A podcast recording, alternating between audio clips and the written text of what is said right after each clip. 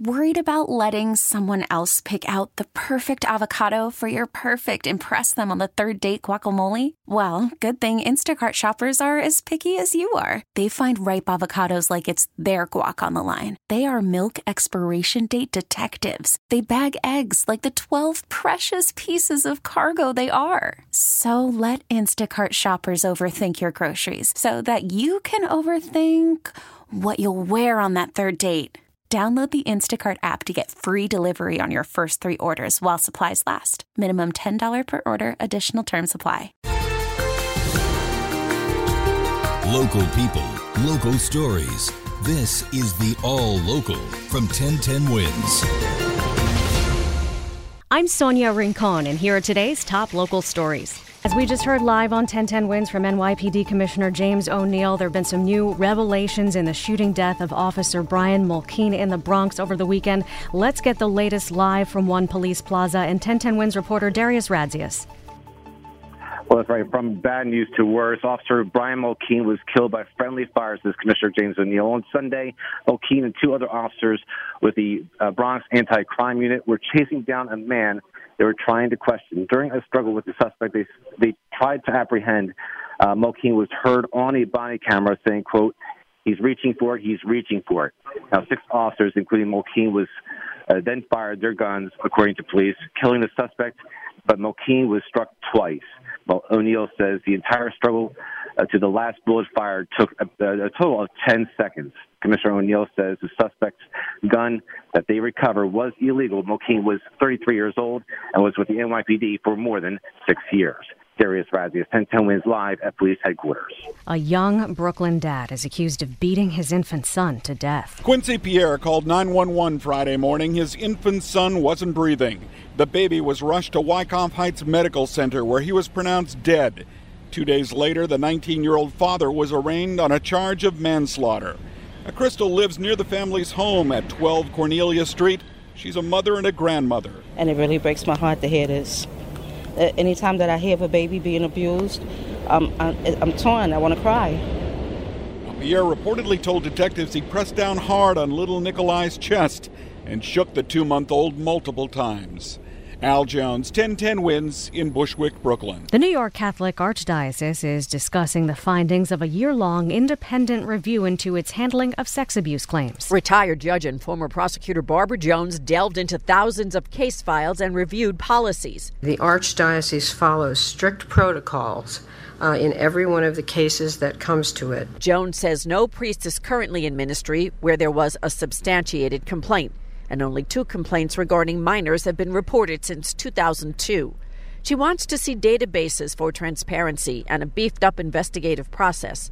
Cardinal Dolan welcomed this review. And it stung deeply last year when I heard from some of my people, you know, Cardinal Dolan, we're having trouble trusting you bishops. And I just thought, how can I restore their confidence? Juliet Papa, 1010 Wins News. The NYPD will be providing an update this afternoon on the investigation into the death of NYPD officer Brian Mulkeen over the weekend in the Bronx. He was shot with his own gun in a struggle with a suspect at the Edenwald houses early yesterday morning. He radioed for help saying the suspect was reaching for his gun, but it's not clear how the gun was actually fired or whether Mulkeen may have also been hit by friendly fire when fellow officers shot and killed the suspect. Police say he was armed. A wake will be held on Thursday. The funeral is Friday. And the NYPD is looking for the driver who injured an officer during a traffic stop in Port, Port Richmond, Staten Island last night. The officer had pulled over a black Mercedes. Police say when he had his hand inside the vehicle, the driver raised the window, trapping the officer's hand. He was able to break the window to get free but the car drove off, running over his foot. He was taken to a hospital to be treated for his injuries. Republican Staten Island City Council member Joe Borelli is already thinking about the Donald Trump Presidential Library. He says Staten Island will gladly be its home, even though President Trump is from Queens and has lived most of his life in Manhattan. But on Staten Island, 57% of those who voted in 2016 chose Mr. Trump. Borelli tells 1010 Wins he understands that there could be controversy. I've spoken to Republicans, Democrats. Uh, there are tons of arguments uh, in favor of this. Uh, and the ones that are opposed seem to be just upset that it would be named the Trump Library. I mean, there's no rational argument why anyone would not want a world class research institution in their community. Borelli suggests two possible sites the College of Staten Island, Wagner College, or the Staten Island campus of St. John's University. No comment from the White House. A rally was held near City Hall this morning with elected officials and advocates demanding the passage of three new Vision Zero bills.